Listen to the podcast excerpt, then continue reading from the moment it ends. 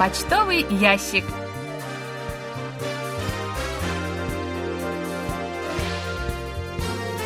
Дорогие друзья, в эфире программа по письмам слушателей Всемирного радио КБС.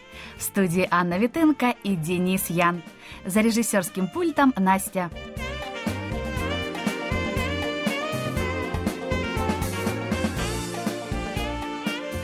Напомним, что мы определили список наших официальных мониторов на наступающий 2023 год. В него вошли 25 человек. Список размещен в разделе объявлений на странице почтового ящика нашего сайта. Приближается конец года, и мы, по традиции, будем подводить его итоги. 24 декабря в эфир выйдет музыкальная программа K-Pop 2022 «Итоги года». Ее мы повторим в нашем эфире 30 декабря. 26 декабря мы предложим вашему вниманию повтор специальной передачи «Сказание о верной Чунхян. Наследие мировой классической литературы». Она впервые вышла в эфир 13 августа 2019 года и была посвящена 66-й годовщине Всемирного радио КБС. 31 декабря мы представим вам 10 главных новостей уходящего года и передадим традиционную предновогоднюю программу «Провожая год минувший». 1 января в эфир выйдет специальная новогодняя программа, посвященная корейской традиционной музыке. Напомним, что вы можете знакомиться с материалами нашего сайта и слушать наши передачи с помощью универсальных приложений Всемирного радио КБС для мобильных устройств KBS World Radio Mobile или KBS World Radio On Air. Их легко загрузить с помощью магазинов приложений Google Play и App Store, в зависимости от операционной системы вашего мобильного устройства. В поиске наберите KBS World Radio. Также напомним, что наши видеоновости «Видео on Demand» доступны на странице KBS World Radio на канале YouTube. Для того, чтобы их посмотреть и послушать, вы можете пройти по ссылке YouTube в разделе «Соцсети» в правой колонке на основной странице нашего сайта. На открывшейся странице опуститесь практически в самый низ, найдите многоязычные новости, полистайте вправо, найдите Russian News.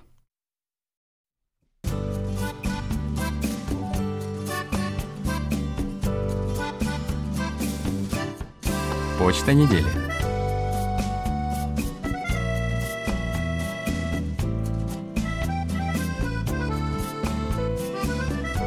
Владимир Коваль из Львова пишет.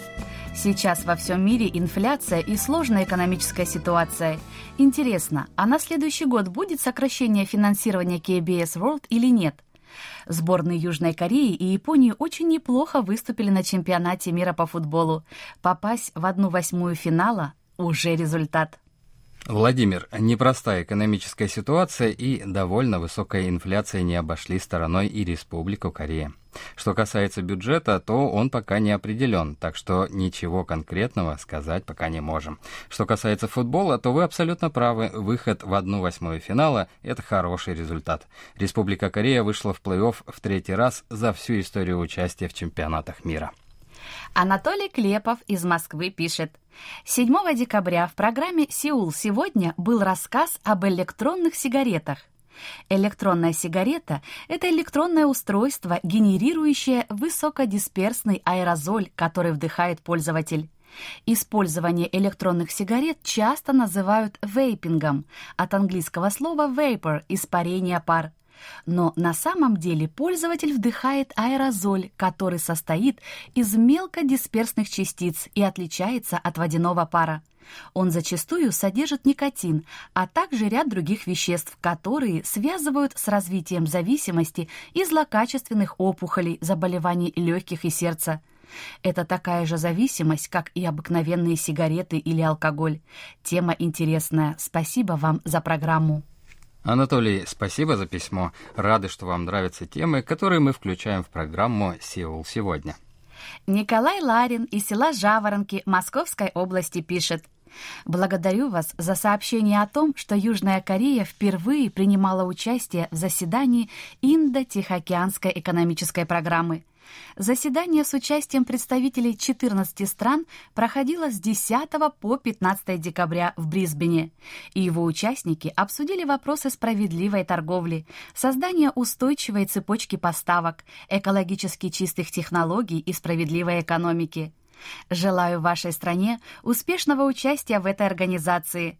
Недавно из телепередач канала «Москва-24» узнал о том, что Южная Корея обещает России впервые поставки к Новому году мандаринов.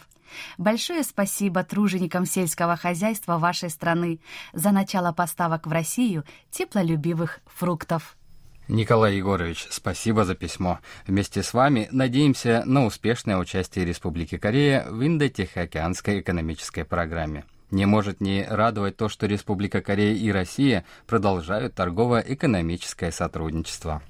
Михаил Портнов из Москвы пишет.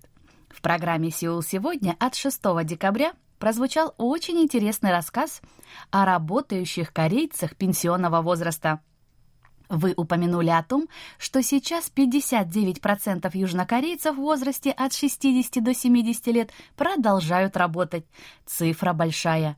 Но, с другой стороны, старение общества привело к повышению роли пожилых людей. Она сейчас настолько велика, что без них работа на некоторых объектах может попросту остановиться. Решил поинтересоваться ситуацией в России и выяснил, что у нас показатель скромнее, примерно 25% в среднем по стране, хотя в некоторых регионах работают более половины пенсионеров. Лично мне эта тема близка. Я вышел на пенсию почти 10 лет назад, но продолжаю работать бухгалтером. А почему бы и не работать, если физическое состояние позволяет? Деньги, как известно, лишними не бывают, тем более, что и отдых, и качественное лечение требуют немалых затрат. Полностью поддерживаю тех южнокорейцев, которые собираются работать до тех пор, пока есть возможность и физические силы. Михаил Васильевич, спасибо за письмо. Полностью разделяем ваши желания. Виктор Варзин из Коммунара Ленинградской области пишет. Рад за Сон Хэнмина, признанного в Корее спортсменом года. Об этом говорилось в передаче «Сеул сегодня» от 13 декабря. О нем уже много всего было хорошего сказанного, поэтому мне остается пожелать ему здоровья и продолжать демонстрировать великолепную игру – Думаю также, что в связи с большим вниманием Кубку мира по футболу и успешным выступлением южнокорейской сборной футболисты потеснили звезд шорт-трека и лучников. И популярность этих видов спорта в Корее начинает падать. Сейчас футбол, конечно, на первом месте по популярности. Что касается лучников и шорт-трекистов, то да, вы правы, как-то давно не было слышно об их успехах на крупных соревнованиях. Возможно, соревнований просто давно не было. Подождем Олимпийских игр, летних и зимних. А сейчас мы уступаем место у микрофона Насти, которая подготовила для вас очередной выпуск рубрики «Листая журнал Кориана».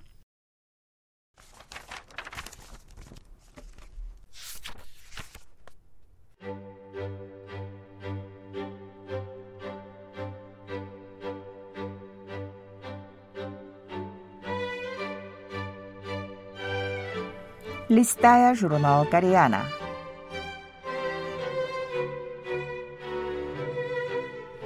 Дорогие радиослушатели, в эфире «Листая журнал Кориана». В этой передаче вы можете послушать самые интересные публикации журнала «Кориана», который издается Корейским фондом. У микрофона Настя.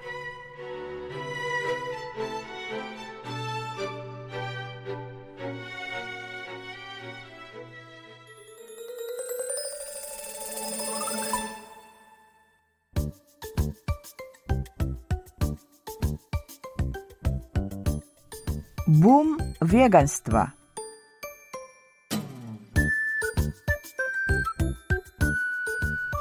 Можно ли назвать себя вегетарианцем, если иногда ешь мясо? Такой гибкий подход к питанию позволяет придерживаться устойчивого вегетарианства, которое особенно необходимо современному человеку. Как говорят вегетарианцы, 10 нестрогих вегетарианцев миру нужнее, чем один строгий. И если каждый из нас начнет с малого, то тогда мы сможем установить отношения здорового сосуществования с нашей планетой.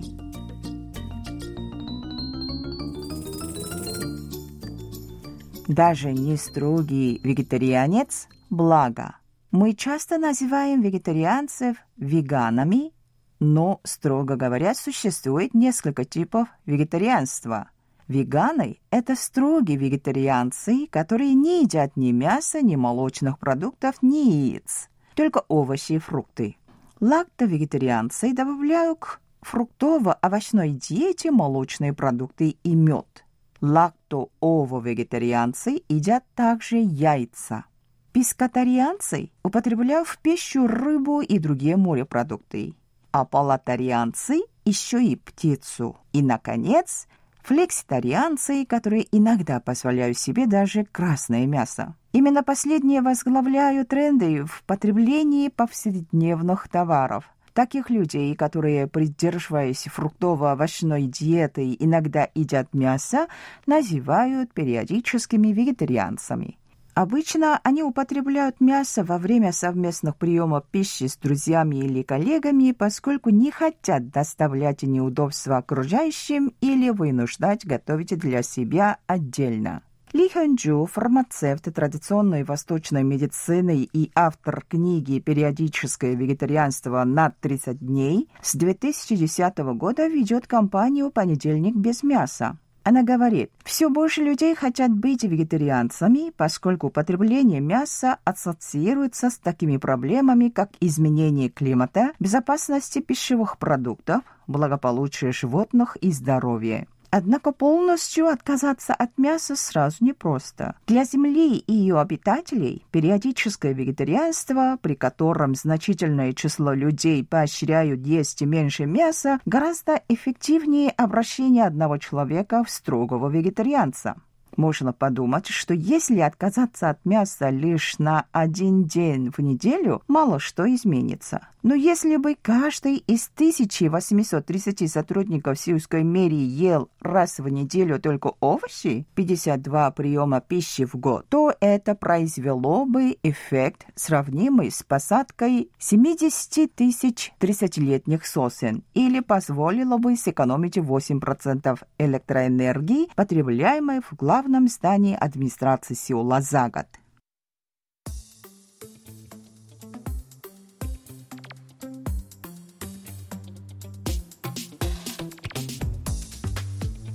Влияние поколения МЗ. За превращением бума веганства в долговременные тренды стоят предпочтения миллениалов М и зумеров Z. В отличие от старших поколений, поколение МЗ придерживается своих собственных принципов, считая важным здоровье и практикуя концептуальное потребление. Это они ввели в обиход неологизмы оха-ун от первых слогов «он을», «хару», «ундong», то есть занятия спортом каждый день и здоровое удовольствие – а мясо с его большим содержанием холестерина и насыщенных жиров предпочитают продукты растительного происхождения. Миллениалы и зумеры считают, что люди, животные и растения должны сосуществовать в гармонии, и промышленность не может не отвечать на новые запросы потребителей.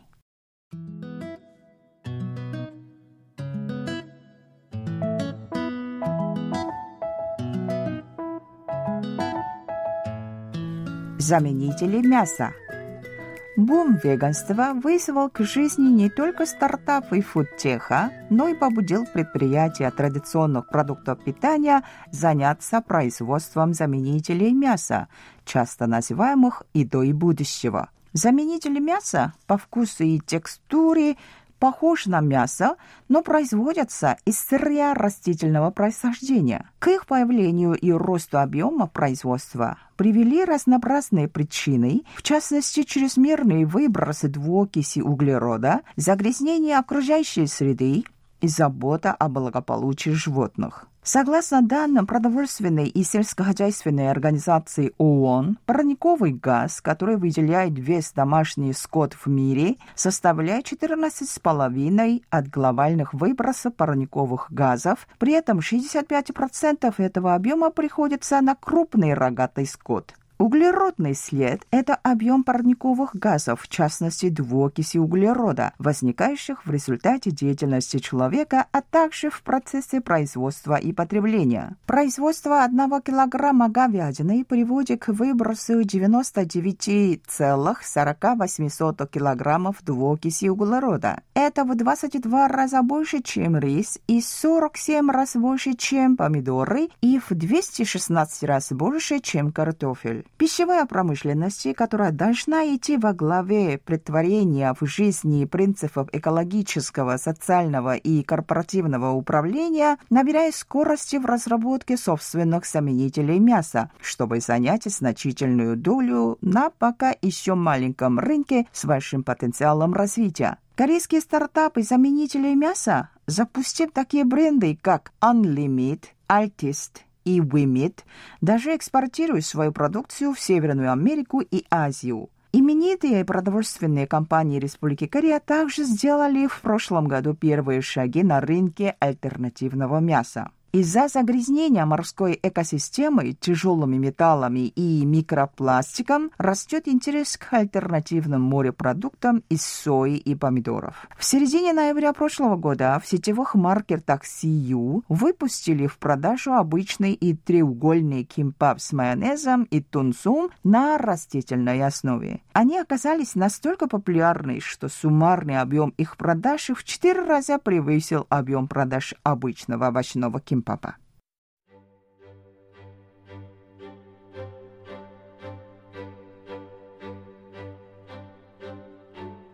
Ну на этом я прощаюсь с вами. Желаю вам хорошего настроения и до следующей встречи.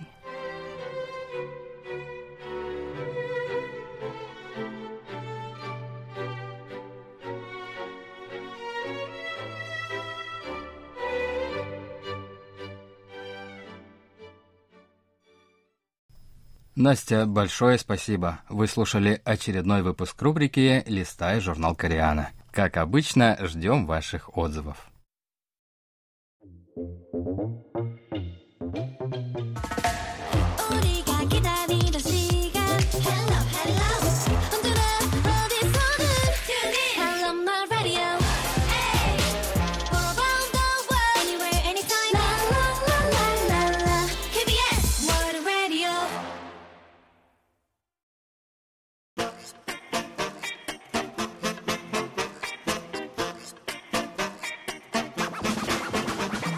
Вопросы и ответы.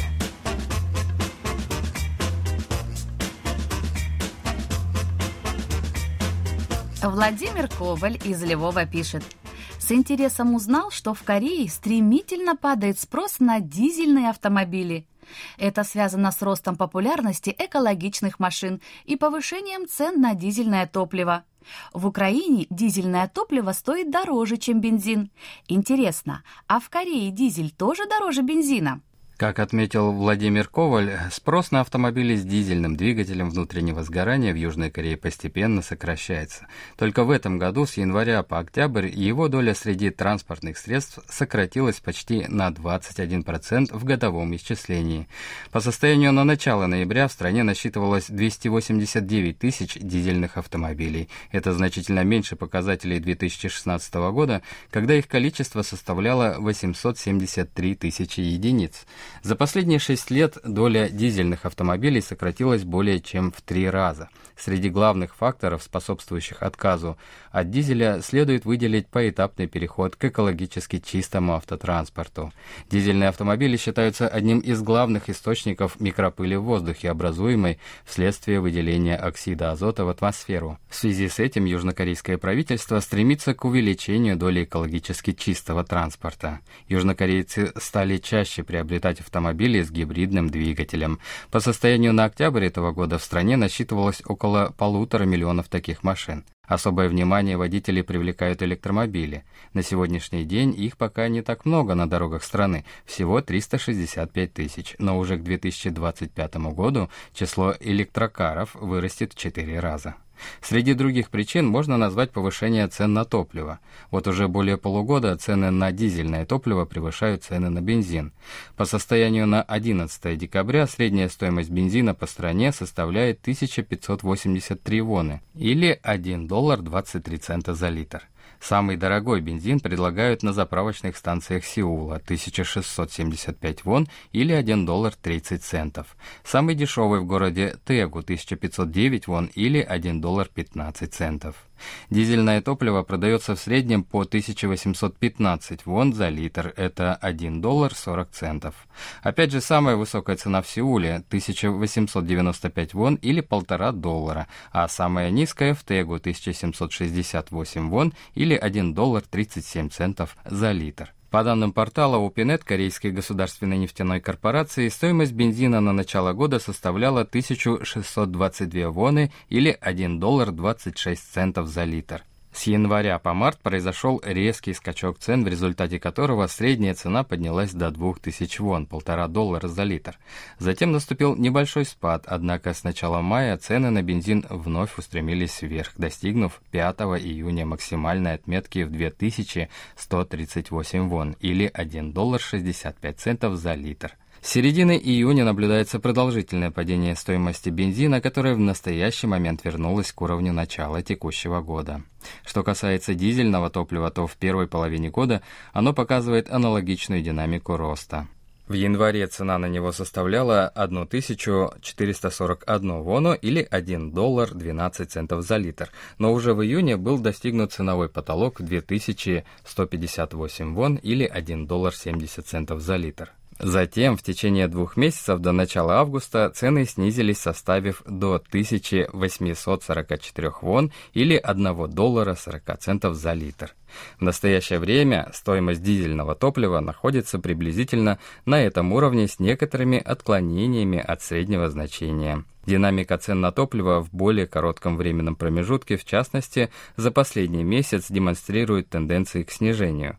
Главной причиной является снижение мировых цен на нефть на фоне замедления роста китайской экономики. Немаловажное влияние оказывает низкая вероятность дополнительного сокращения объемов добычи нефти странами-экспортерами, входящими в ОПЕК+. Необходимо сказать, что именно дубайская нефть является ориентиром ценовых показателей сырой нефти, импортируемой Южной Кореей. В течение месяца отмечается резкий спад цен на сорт Dubai Crude Oil. 16 ноября цена за 1 баррель составляла 88 долларов 80 центов, а 9 декабря 73 доллара 70 центов за баррель. Падение цен на топливо в стране продолжалось несмотря на нехватку его запасов в связи со всеобщей забастовкой водителей грузовиков.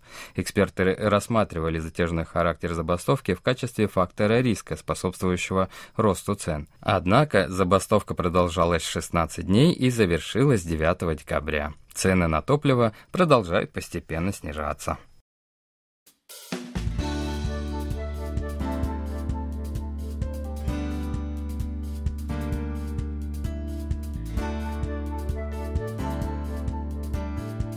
Спасибо за ваши рапорты.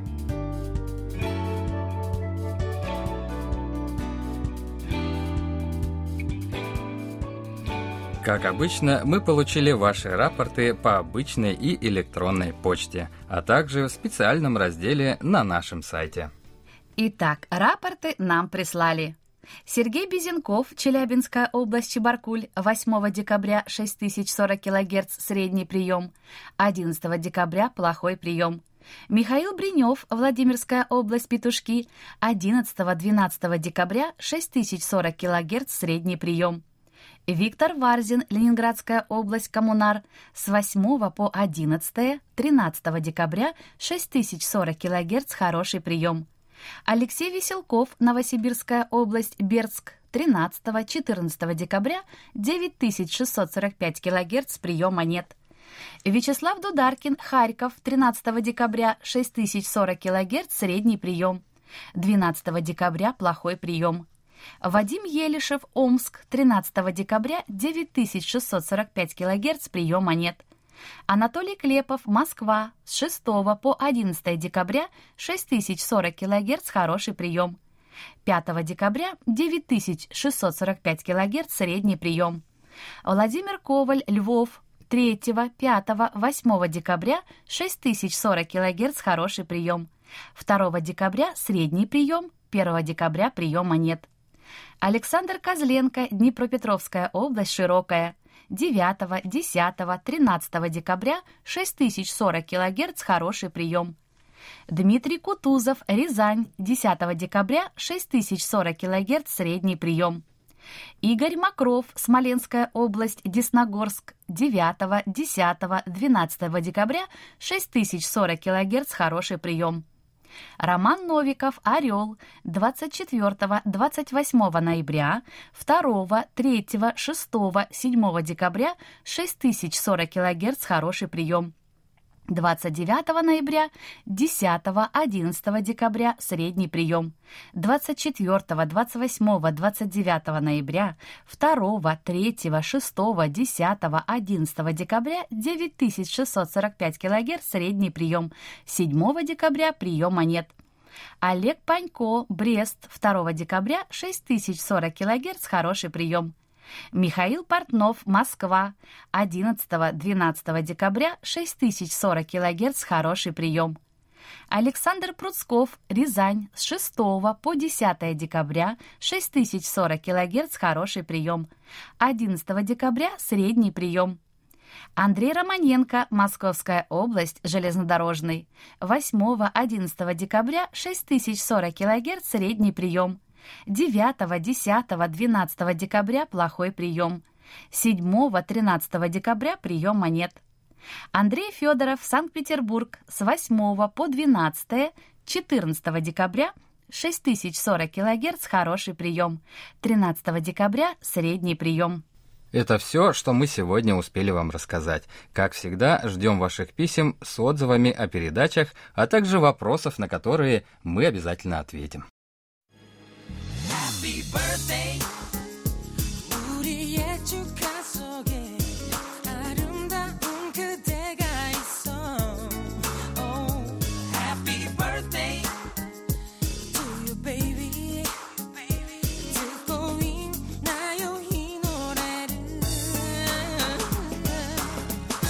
В заключении поздравляем всех именинников будущей недели – Желаем вам, чтобы каждый день вашей жизни был наполнен оптимизмом, свежими идеями и интересными встречами. Пусть у всех вас будет отменное здоровье и бодрое настроение. Пусть каждое утро встречает вас яркими, солнечными лучами и улыбками близких людей. Счастья вам и удачи во всех ваших делах. Пусть сбудутся все ваши мечты. Thank you.